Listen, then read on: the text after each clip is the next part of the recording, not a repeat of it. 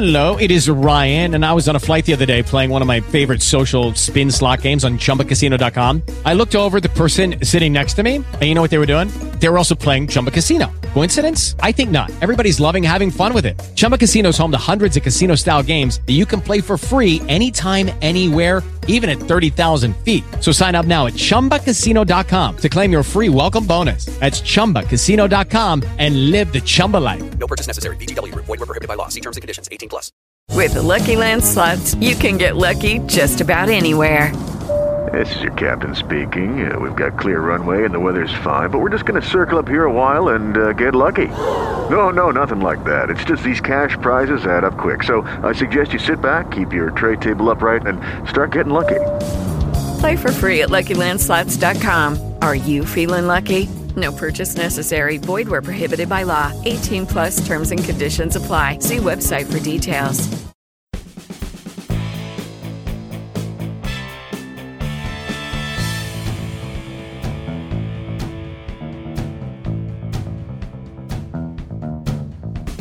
Ciao a tutti da Francesco Guidotti ed eccoci pronti per la nuova puntata di Giornalisti al Microfono, puntata numero 11 del podcast. 11 come anche il numero di giocatori che scendono in campo per una squadra di calcio, e questo numero ci servirà per l'ospite di giornata.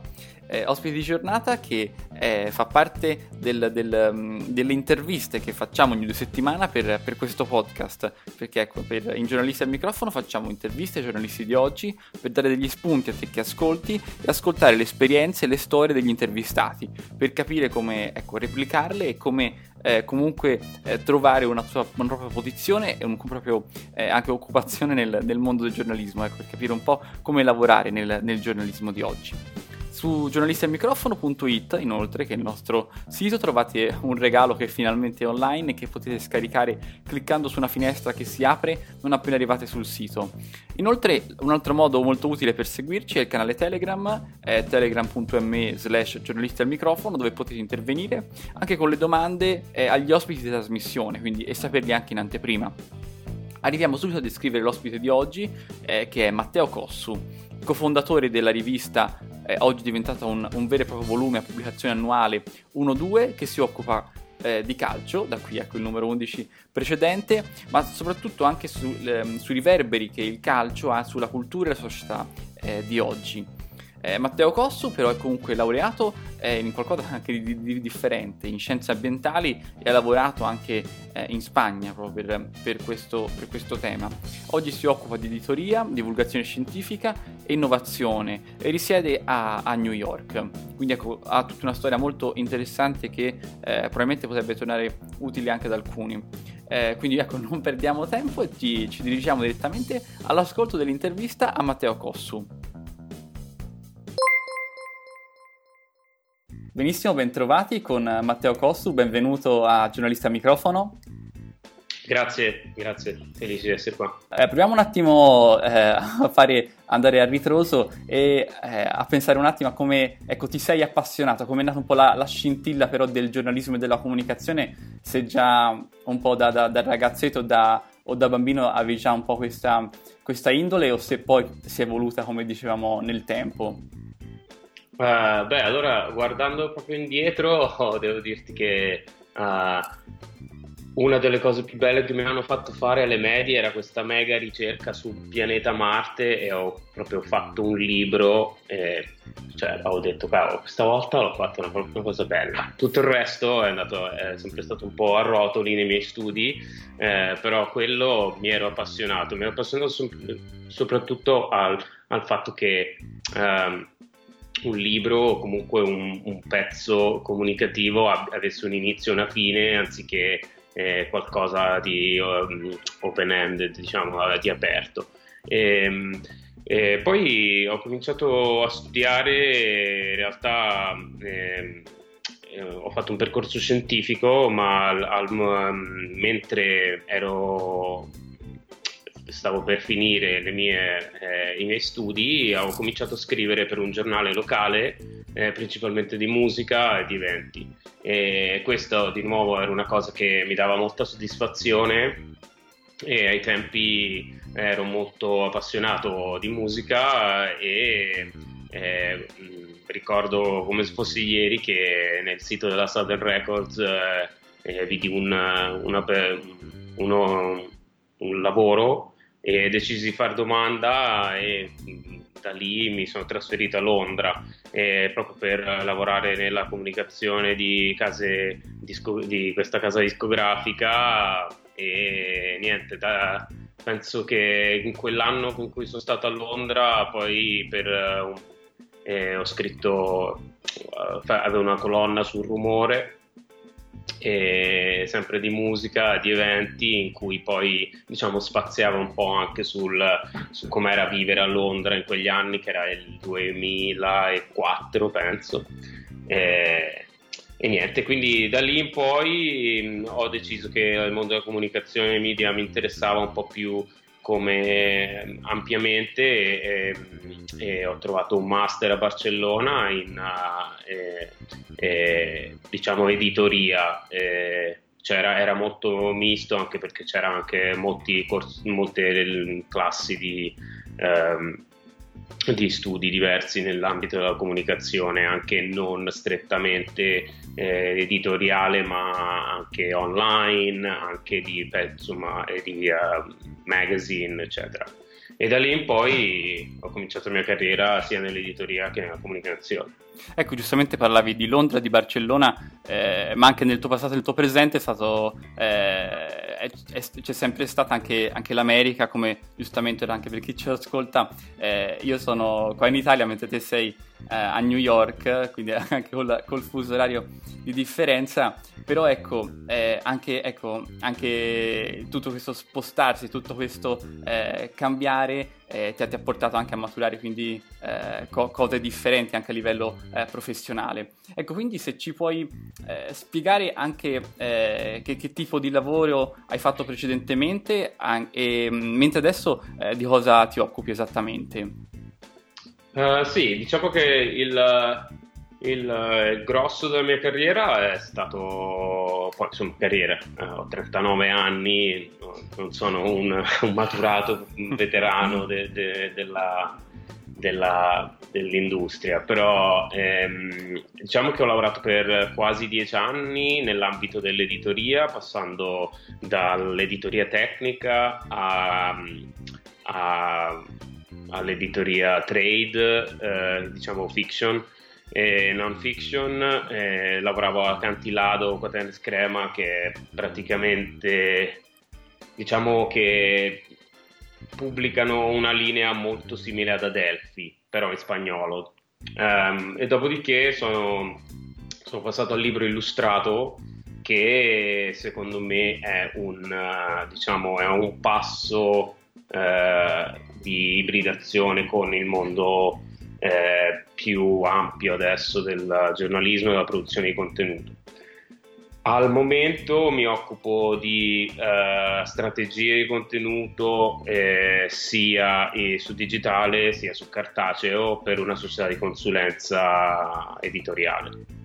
Invece cambiando prospettiva, ecco, tornando anche in Italia, come è nata la rivista 12, la rivista di calcio anche molto apprezzata per la grafica, anche per i contenuti e l'effetto visivo anche di 12, e come vi siete conosciuti con gli altri cofondatori Andrea Timpani e Daniele Sigalot?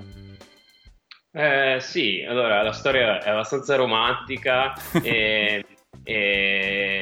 io, Andrea e Daniele vivevamo a Berlino e niente, giocavamo a pallone e niente, praticamente dopo la partita settimanale ci trovavamo sempre per un paio di birre, e Andrea, che è molto attivo nel mondo diciamo sia del tifo organizzato, è molto interessato alle sottoculture, era una sera disse: ma è com'è possibile che in Italia si vive e si respira calcio e invece noi non abbiamo assolutamente niente che possa parlare in maniera intelligente di calcio? Ti dico, questo era il 2010, quindi né non penso che i ragazzi dell'Ultimo Uomo non avessero ancora iniziato o stessero per iniziare, e 11 non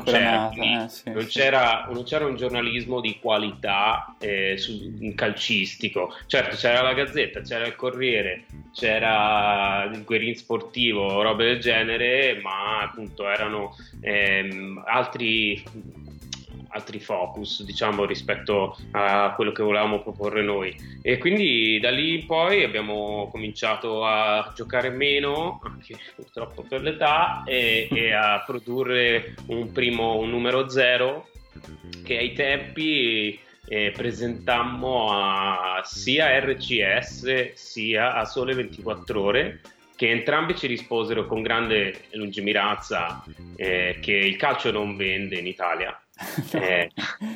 E quindi niente, che ci avevano provato già anni prima con un'altra rivista che adesso di cui non ricordo il nome, e quindi che niente, purtroppo era una bella idea ma non avrebbe mai venduto. E di lì a poco sia 11 che Ultimo Uomo ci hanno preceduto e hanno provato il contrario, e della qualcosa io ero molto molto soddisfatto, perché appunto penso ci sia veramente bisogno di trattare il calcio come un'espressione della cultura in generale, non come uno sport e basta, come una bolla chiusa. E quindi diciamo più che altro allinearsi al livello di tutto il resto d'Europa, e quindi così noi siamo andati avanti e abbiamo fatto quello che si chiama un pivot, perché appunto essendoci già altri competitors nel mondo italiano e fuori, abbiamo deciso di creare una rivista tematica.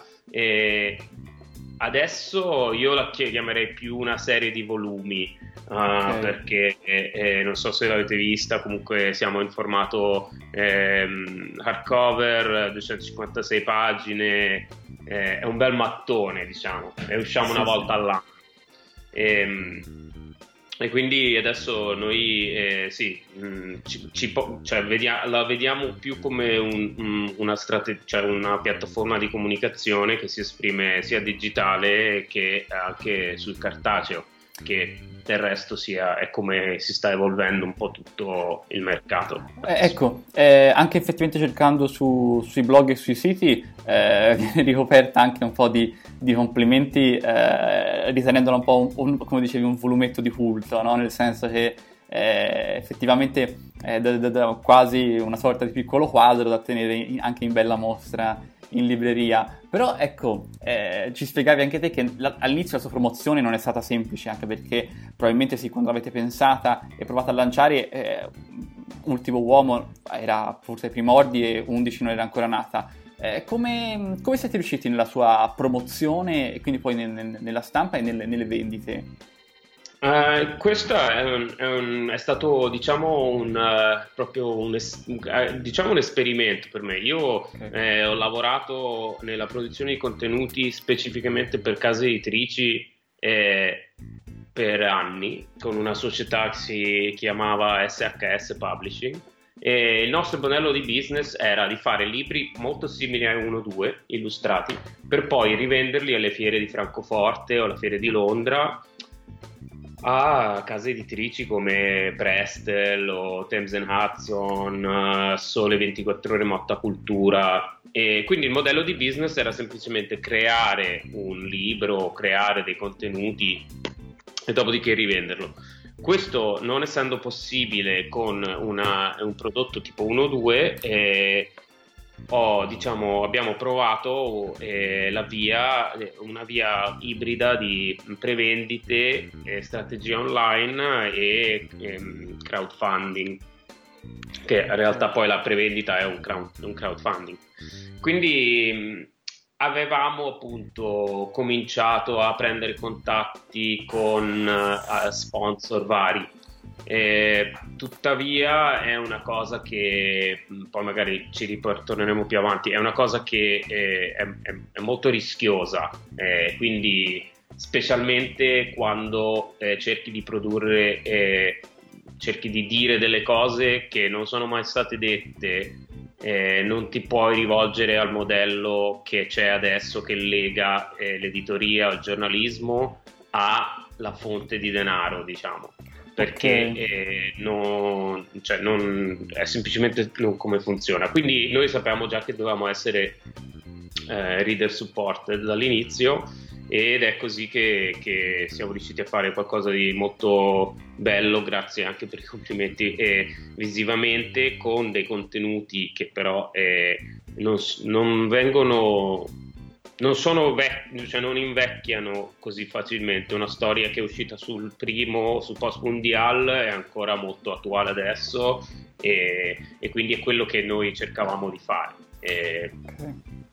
Ecco, giustamente menzionavi anche la strategia online, comunque digitale, cioè il fatto che non può esistere un giornalismo cartaceo senza supporto comunque nelle varie piattaforme e sul web. Esiste ovviamente anche il sito di 12, e ecco, dove fra l'altro mi sembra di capire che pubblicate circa un articolo al mese. Ecco, come funziona la vostra, l'interscambio tra cartaceo e lavoro online, e anche questo forse per curiosità, come mai la rivista è in italiano mentre le pubblicazioni degli articoli molto spesso sono in inglese? Questo è perché ci trovi a un momento in cui stiamo cercando di andare verso il bilinguismo, diciamo. Okay. Questo riflette un po' la mia dimensione personale. Quindi adesso siamo, diciamo, un po' in transizione, dove avremo sia articoli in inglese sia articoli in italiano, e la strategia digitale è fondamentalmente di pubblicare tutti i nostri articoli che escono prima ad aprile sul cartaceo, piano piano, diciamo, come un contagocce sul digitale. Questo appunto per ovvie ragioni commerciali, ma anche perché comunque non ci interessa assolutamente tenere contenuto diciamo nascosto, cioè la vera natura, dice la parola, pubblicare deve rendere pubblico. Quindi, cioè, a me interessa che se contatto un giornalista e lavoro su un articolo per settimane, a volte mesi, dipende appunto da quanto tempo si ha, mi interessa che più persone possibili possano leggere questo contenuto. Quindi questa è, diciamo, la strategia, e penso che più o meno dovrebbe poi essere la strategia di molte case editrici, ma è un mondo molto molto chiuso. Ecco, qui invece una domanda che non so, a seconda dei dati, se puoi rispondermi, come sono andate le vendite del cartaceo, e se siete rimasti soddisfatti sia del primo numero che del secondo? Sì, è stato difficile perché fondamentalmente appunto c'erano più cose che si allineavano. Il fatto che A12 fosse una rivista abbastanza nuova, non avessimo un nome, che il mercato italiano è molto piccolo, era di nicchia. Però noi siamo soddisfatti, abbiamo sempre raggiunto il break even, e quindi è quello che ci interessa principalmente. Non è la nostra occupazione primaria, quindi diciamo che la nostra con 12 è più una missione che altro. Questo, abbiamo avuto anche delle possibilità di espanderci, ma appunto questo si è scontrato con delle dinamiche abbastanza contrastanti. Era per quello che ti dicevo che appunto è molto difficile combinare un giornalismo long form di qualità e con degli interessi diciamo più commerciali. Non è impossibile, perché come vedi, cioè, Ultimo Uomo funziona benissimo, e moltissimi complimenti ai ragazzi lì, e anche 11 ovviamente, però appunto l'Italia appunto è un mercato un po' più ristretto, Però noi siamo abbastanza contenti, anche perché appunto come modello di business siamo riusciti a fare, diciamo, del self-publishing. Uso questa parola molto male perché tanta gente identifica il self-publishing come sono andato in pensione, voglio scrivere la storia della mia vita e quindi adesso pubblico un libro. Purtroppo, cioè, ci sono molti servizi abbastanza avvoltoi che poi si gettano su queste cose qua, però appunto questo parla più dell'editoria in generale, della nostra società e di come comunichiamo più che altro. Però diciamo che noi siamo dei self-publisher e vendiamo attraverso una piccola distribuzione e online. Mi pare di capire che la mentalità anche su 1-2 sia fondamentale, no? Quindi il fatto di non svendersi per long form o comunque articoli di approfondimento. Ecco, quindi come avviene il contatto anche con i giornalisti che vorreste far collaborare su 1-2 nei volumi, nel volume che uscirà o nei volumi che sono usciti? E quindi come selezionate anche gli argomenti, se è un lavoro di redazione, cioè comunque tuo, di Andrea e di Daniele, o se comunque, ecco, nel lavoro e negli argomenti entrano in gioco anche, poi immagino, forse gli interessi e le passioni anche dei giornalisti che avete contattato? Sì, certo. Diciamo che il primo, diciamo il numero pilota, è stato fatto attraverso contatti personali.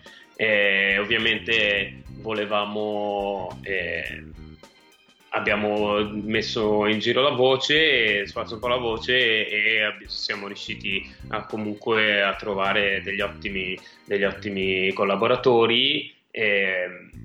Con un misto anche di curatelia da parte nostra, specialmente da parte mia, che appunto leggo moltissimo cosa c'era all'estero e cosa veniva pubblicato all'estero, riviste tipo The Blizzard, Howler, The Port in Francia, che sono tutte ottime riviste di simile filosofia, e quando c'è stata la possibilità abbiamo fatto degli articoli in reprint per il pubblico italiano. E adesso che siamo un po' più conosciuti è un po' più facile, perché con il following che abbiamo grazie alla strategia social e appunto al sito, diciamo che all'inizio facciamo una riunione di redazione per capire quale possa essere il tema, perché siamo tematici, e dopodiché scegliamo appunto questo tema, e dopodiché scriviamo un piccolo brief o prompt, come una traccia, per usare una bella parola che ci ricorda un po' il liceo. Scriviamo appunto questa traccia e la lasciamo abbastanza aperta, perché io sono sempre sono sempre molto sorpreso positivamente da tutti i pitch e gli articoli, le proposte di articoli che ci arrivano, perché appunto magari per esempio per identity, il concetto di identità e di appartenenza era il tema centrale appunto che volevamo sviluppare, però poi io pensavo appunto a un'appartenenza a una squadra, appartenenza a una particolare fazione, invece c'è stata un'ottima risposta, e i collaboratori, i giornalisti ci hanno diciamo aperto il concetto in più direzioni, ed è questo che ha reso Identity il volume che è adesso. Quindi è collaborativo fino a un certo punto. Il mio stile di editing non vuole assolutamente essere troppo personale, finché si può. Poi ovviamente la voce di, come dicevi te, la mentalità e la voce di di 1-2 è molto importante. La cosa più difficile che devo fare è spesso cercare di evitare i giornalisti gli scrittori per togliere, diciamo, per essere meno protesi sulla parte calcistica, perché noi, anche se prendiamo il calcio come un trampolino per poi andare a trattare cose molto più di ampio raggio a livello culturale, quindi non parliamo mai di calcio giocato, abbiamo parlato di tattica, però in un contesto praticamente storico con Antonio Gagliardi e Roberto Pizzato, quindi però è sempre, diciamo, più culturale che non calcistico. Ok, giusto per menzionarli, il primo numero è Post Mundial e il secondo è Identity, giusto? Esatto. Okay. Ecco, e adesso il terzo sta per uscire. Ecco, ci dai un'anticipazione sul terzo o ancora non... Sì, guarda, quando dico sta per uscire in realtà sono un po' ottimista, però sì, abbiamo cominciato a lavorarci. Il tema in anticipazione è personale, cioè vuole esplorare cosa il calcio significa per ognuno di noi e qual è la dimensione personale dello sport. Di nuovo siamo rimasti abbastanza aperti con la traccia per cercare di appunto attirare più prospettive possibili. Al momento stiamo ricevendo veramente degli ottimi articoli. Abbiamo già confermato Peter Alleghi, che è uno dei più grandi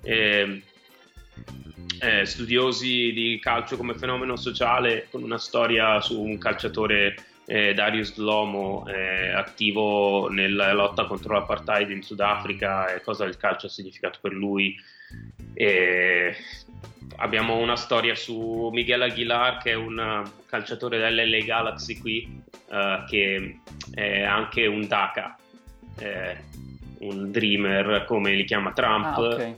Quindi non è cittadino americano, è stato portato dai suoi genitori non americani in America illegalmente da piccolo, però lui è solo e sempre vissuto negli Stati Uniti. Però se passa la legislazione, io adesso è un professionista, però se passa la legislazione lui praticamente non avrà penso sia originario, non vorrei dire, o del Messico o del Guatemala, però se lui passa non ha né passaporto, okay, quindi okay.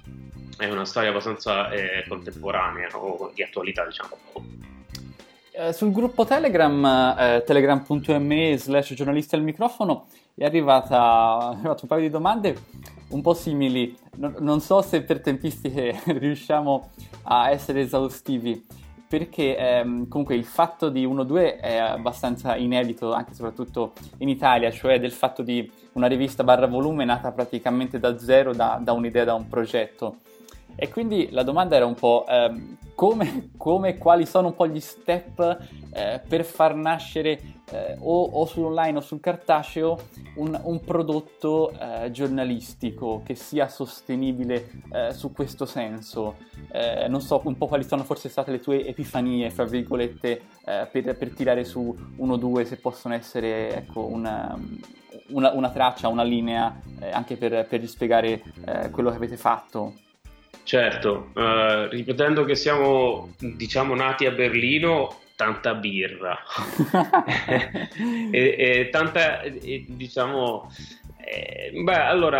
diciamo che gli step sono abbastanza facili, perché fa molto più paura l'idea di non poter continuare che di poter iniziare, perché sempre la parte iniziale è la cosa più bella, cioè, quindi se dovessi rispondere a quelle domande, se si ha un'idea, si sceglie una nicchia fatta bene,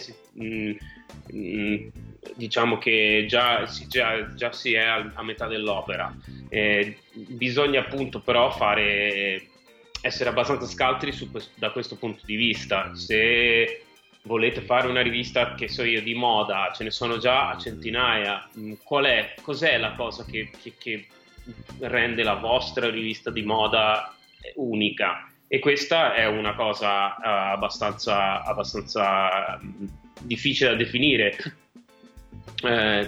l'esempio di Max Winnis, per esempio, che è fondamentalmente è la personalità dell'editor fatta casa editrice o fatta rivista, quindi è molto difficile dire cosa può essere una nicchia, però una volta individuata poi sta molto a crederci. È molto più facile adesso che anni fa. Si può dire ma adesso esistono già mille cose, certo, però adesso con praticamente zero budget ci si può mettere insieme a 2 o 3 persone e dividere i compiti e appunto fare una strategia social, raggiungere moltissime persone che anche quando ero più giovane io, che non si usava tanto né Twitter né Facebook, bisognava affidarsi a dei professionisti che facessero del PR e quindi che appunto. With the Lucky Land Slots, you can get lucky just about anywhere. This is your captain speaking. We've got clear runway and the weather's fine, but we're just going to circle up here a while and get lucky. No, nothing like that. It's just these cash prizes add up quick. So I suggest you sit back, keep your tray table upright, and start getting lucky. Play for free at LuckyLandSlots.com. Are you feeling lucky? No purchase necessary. Void where prohibited by law. 18+ terms and conditions apply. See website for details. Hey guys, it is Ryan. I'm not sure if you know this about me, but I'm a bit of a fun fanatic when I can. I like to work, but I like fun too. It's a thing. And now the truth is out there. I can tell you about my favorite place to have fun. Chumba Casino. They have hundreds of social casino style games to choose from with new games released each week. You can play for free anytime, anywhere. And each day brings a new chance to collect daily bonuses. So join me in the fun. Sign up now at chumbacasino.com. No purchase necessary. VGW Group. Void where prohibited by law. See terms and conditions. 18+. Contattassero altri media per spargere la voce. Adesso sì, si può sempre fare questa cosa qua, ma si può cominciare a quasi zero budget. Poi ancora di più se si vuole essere principalmente online.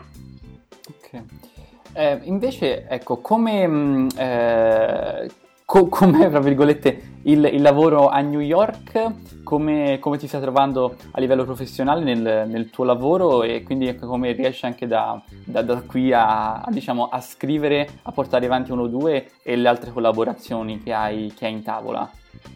Sì, allora io appunto mi sono ritrasferito negli Stati Uniti perché che è un pezzo della mia identità qui, avendo passato molti anni qui da piccolo.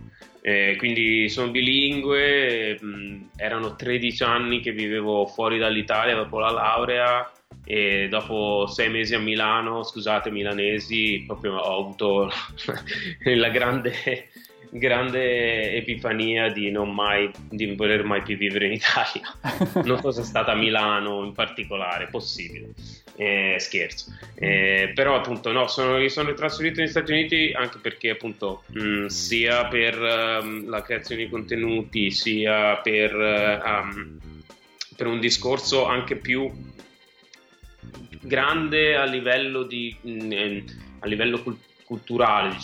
Per me aveva più senso essere qui, specificamente qui a New York. Ovviamente se stessi in mezzo nel West Virginia sarebbe diverso, però qui mi trovo molto bene con tutti i problemi che comunque ha questo paese, che li hanno tutti i paesi, e tutti i problemi che ha questa città, e anche a livello lavorativo.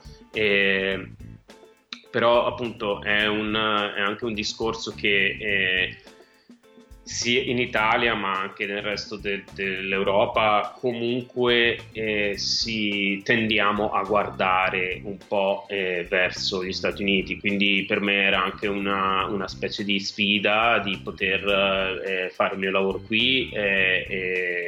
Ho anche altri appunto progetti editoriali, solo in lingua inglese, Province Express, Noctua, e comunque 1 o 2 verrà pubblicato sia in inglese che in italiano con distribuzione sul mercato americano, e quindi per me era una sfida anche portare diciamo anche la nostra visione di come dovrebbe essere fatto il giornalismo sportivo qui in America.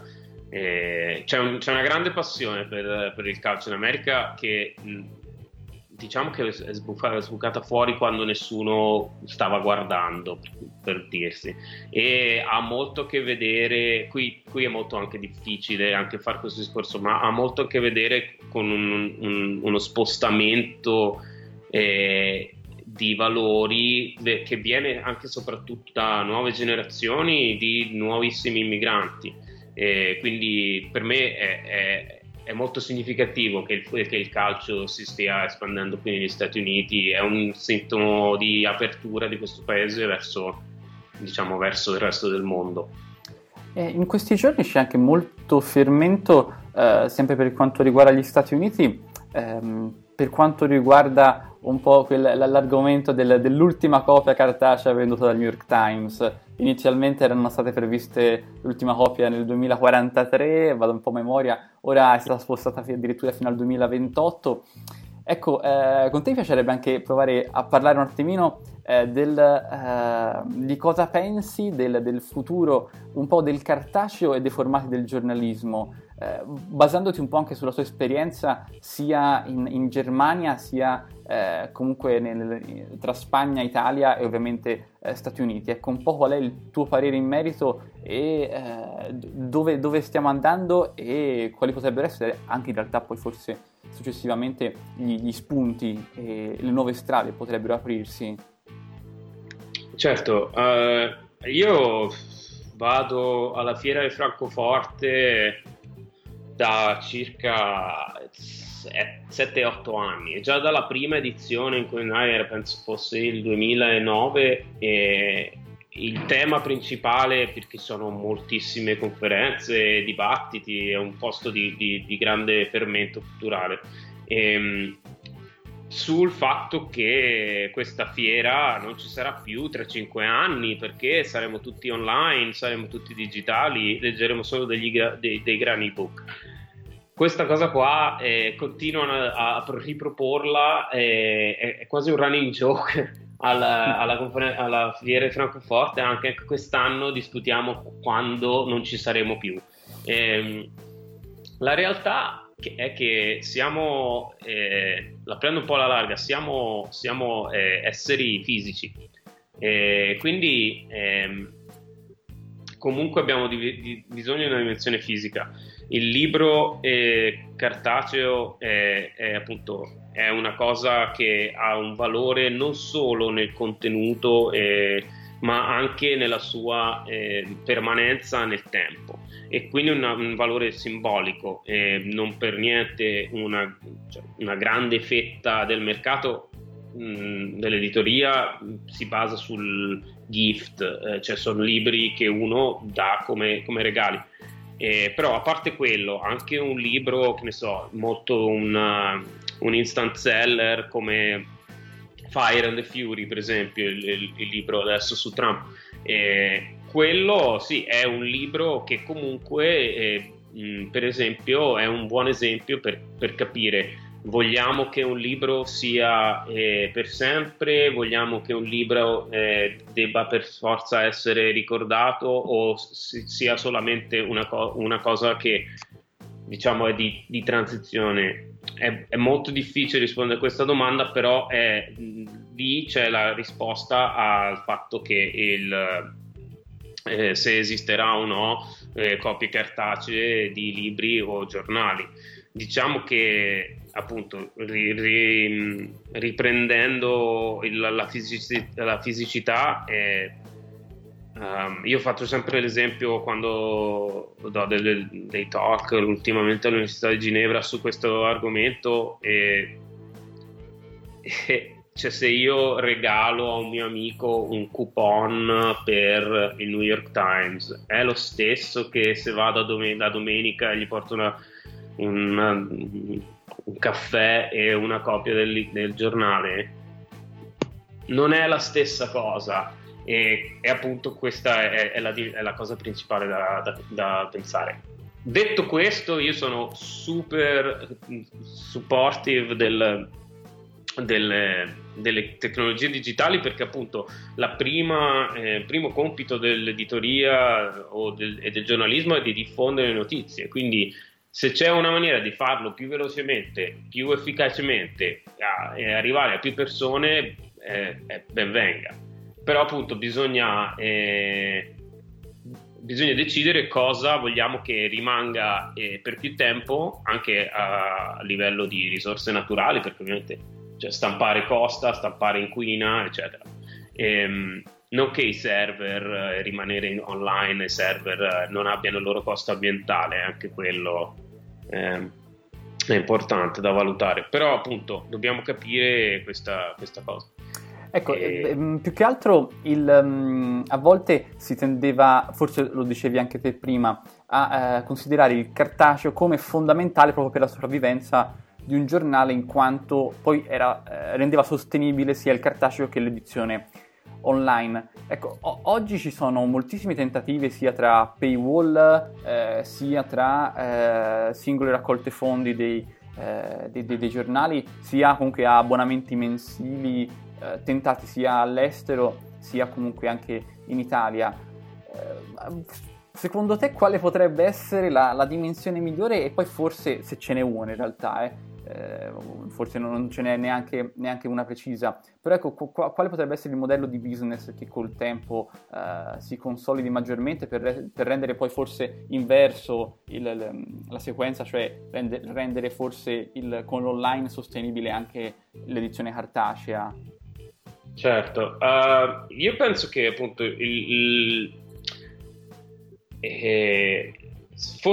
questo concetto di avere appunto che il cartaceo sostenesse l'online è fondamentalmente giusto, cioè perché il cartaceo deve essere un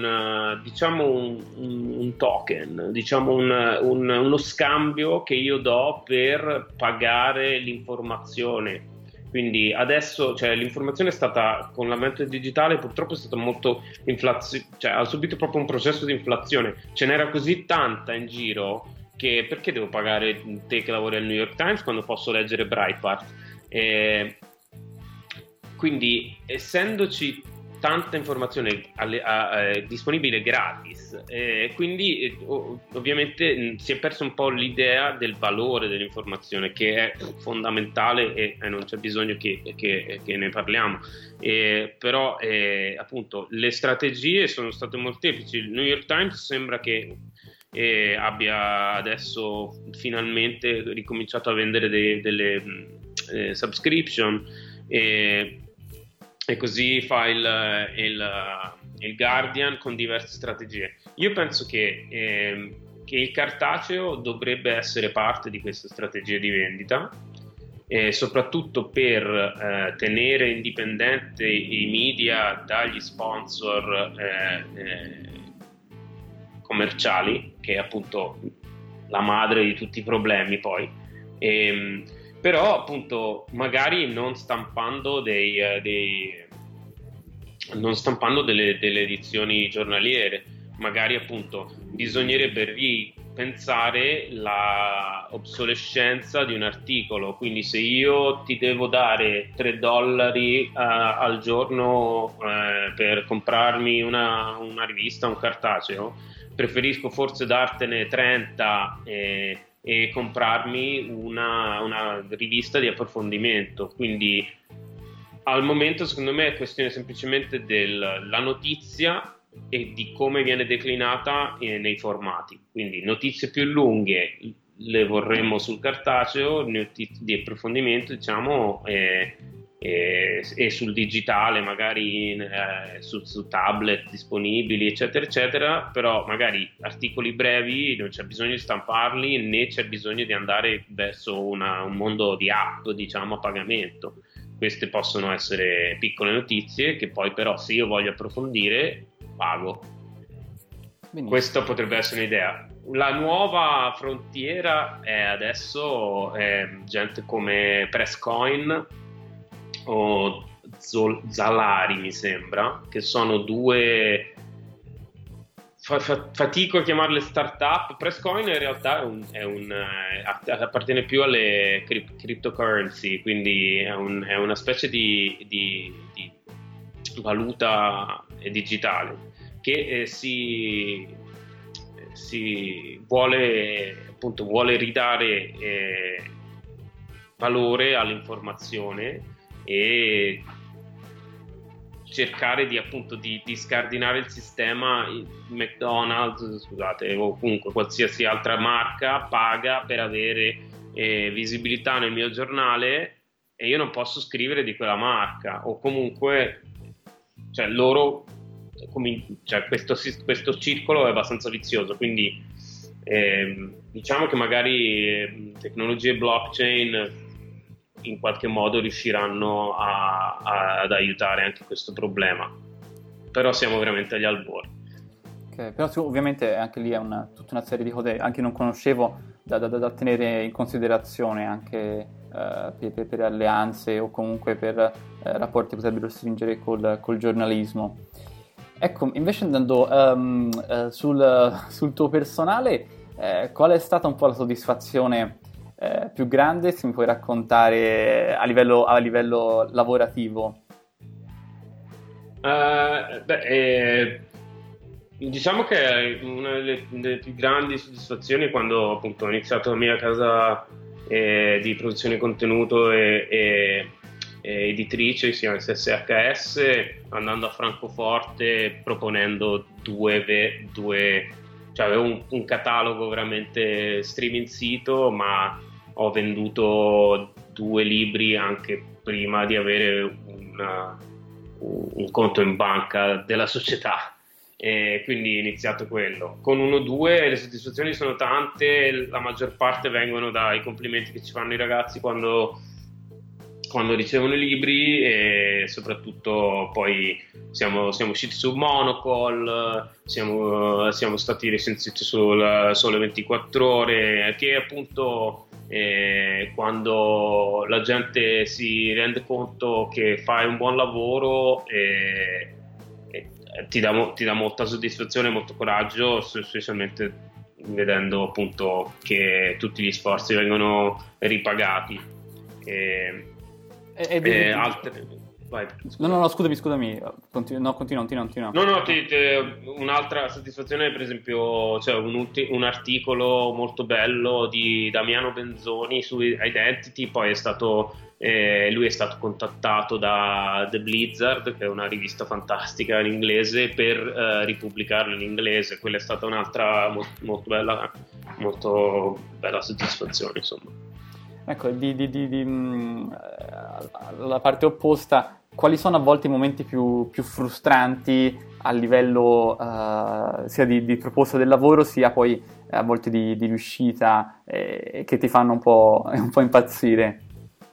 Ma guarda, la frustrazione più grossa riguardo a 1 o 2 è stata assolutamente quando abbiamo cercato di... che è secondo me il problema adesso del contenuto, della produzione di contenuti, e il problema italiano in generale, è appunto che molte case di produzione di contenuto, comunque che fanno anche diciamo alla larga giornalismo o long form, sono inglobate in o comunque accomunate con agenzie creative di pubblicità, che per me sono proprio il braccio armato del capitalismo imperante. In un'intervista in inglese invece esponevi il tuo parere secondo ovviamente la grande importanza sia del linguaggio sia delle parole stesse, anche forse a livello semantico, per esprimere il mondo circostante e per descriverlo al meglio. Ecco, cosa ricerchi in un tuo pezzo a livello di scrittura, di descrizione, e cosa cerchi ecco di non mancare mai proprio a livello di scrittura quando scrivi un articolo o lo proponi a qualcuno?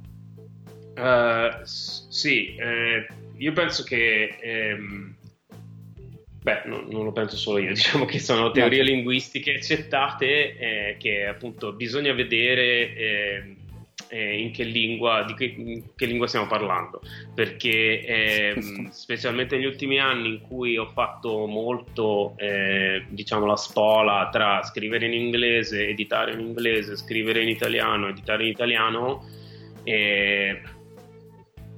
diciamo che bisogna prima vedere. Molte persone ci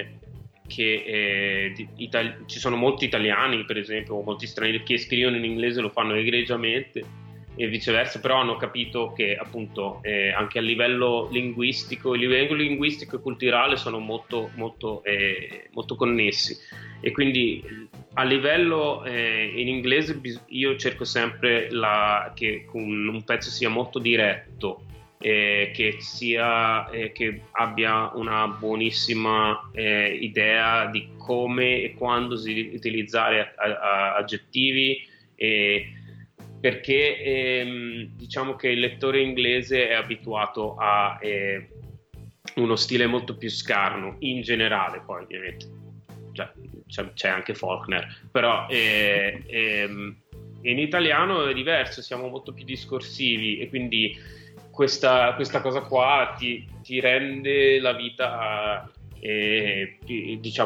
più facile se devi riempire più un pezzo, e quindi pezzi in italiano, visto che a volte uno scrittore può pensare, può perdere un po' la concentrazione di dove vuole andare, e lo fa comunque con stile, facendo dei giri intorno, cosa che in inglese si può fare di meno, secondo me. Quando scrivo personalmente ci sono sempre appunto due identità che battagliano in me, quindi devo essere sempre molto attento, faccio molti giri di editing personale, però appunto quello che voglio è che sia sempre un dialogo con il lettore. Non mi piacciono i pezzi che sono esplicitamente autoreferenziali, a meno che non stai raccontando una storia che è però o comunque un contatto diretto con il tuo lettore. Benissimo, andando pian piano a concludere con delle domande più veloci, qual è una risorsa online che hai trovato utile o che trovi utile nella tua attività, che sia un'applicazione o un tool su internet?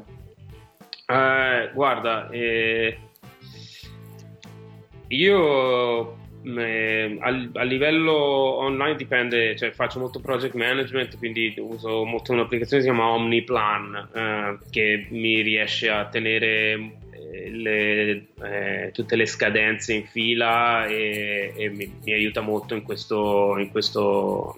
Però appunto ce ne sono molte del tipo Trello, sono molto simili, quindi io di solito uso queste cose qua, questi strumenti che si chiamano in generale Gantt, penso, molto anche quasi come un come mettere dei paletti, perché almeno so che il 13 di marzo devo finire questa cosa.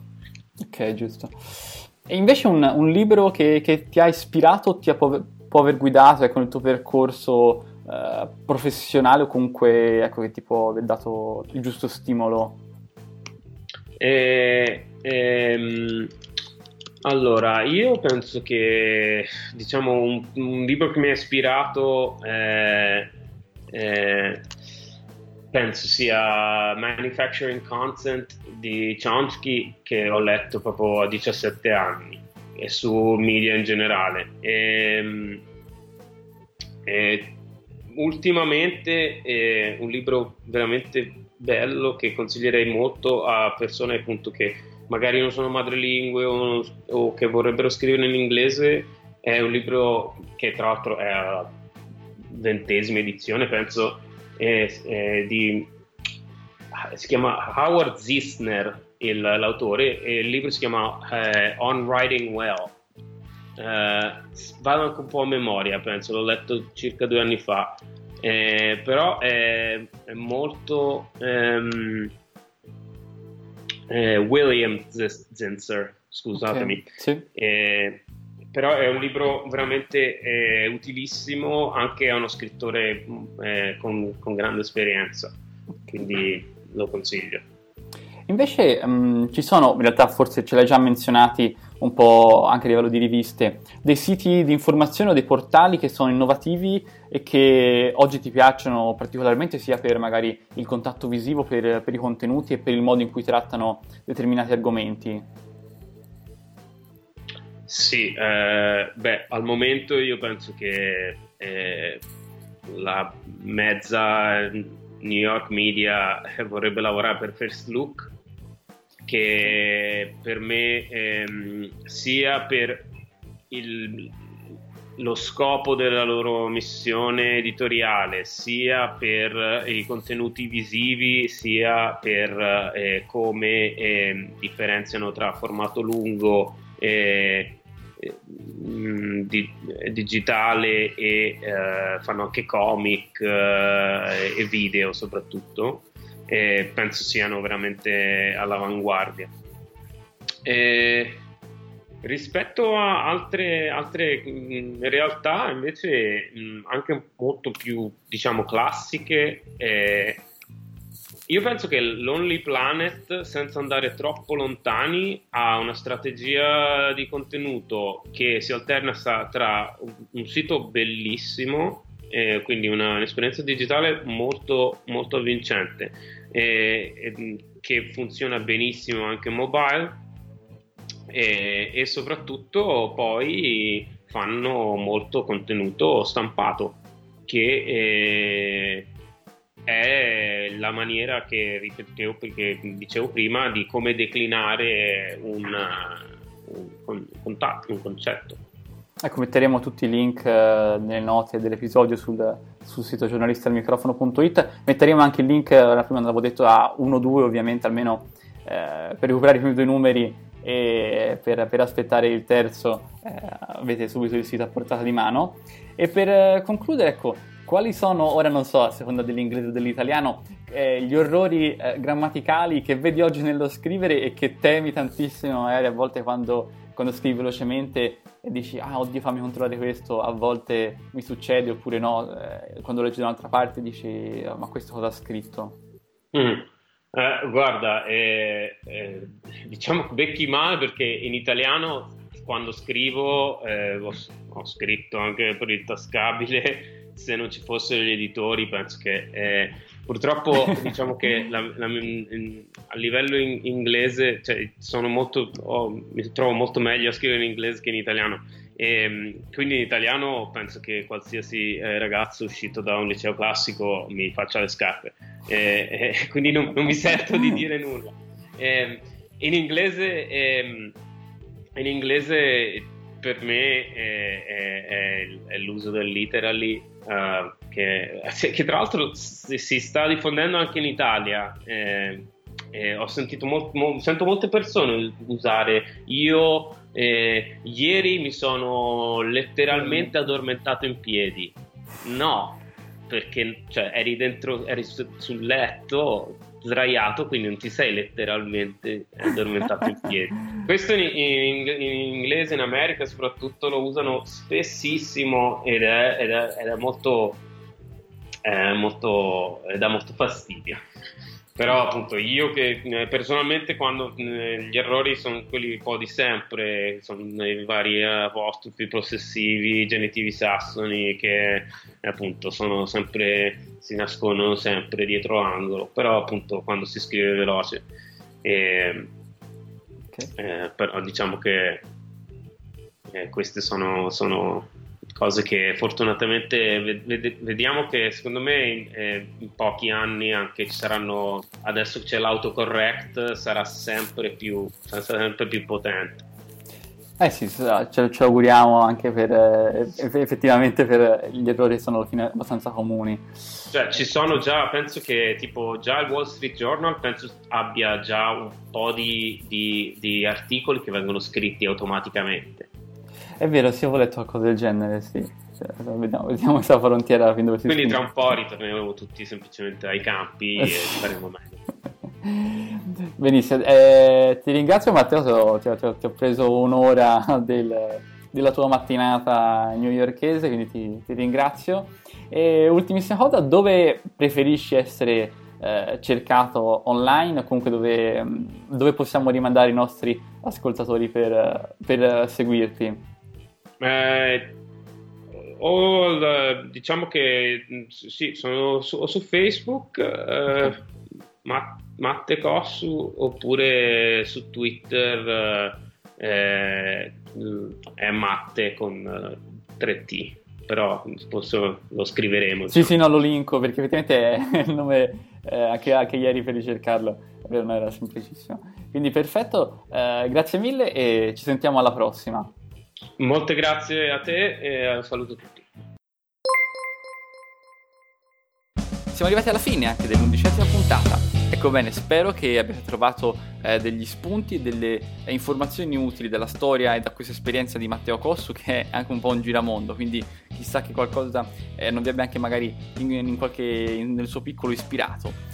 Trovate tutti i link, la trascrizione dei libri citati, dei tool sul nostro sito giornalistialmicrofono.it, dove, come detto inizio puntata, trovate anche un piccolo omaggio che potete scaricare gratuitamente. Per questa puntata è tutto, un ringraziamento a Kevin MacLeod e Free Sound per il sound design e un grazie speciale soprattutto anche a te che sei arrivato fino a questo punto della puntata. Ti auguro un buon fine settimana e noi ci risentiamo giovedì 22 marzo per la 12ª puntata.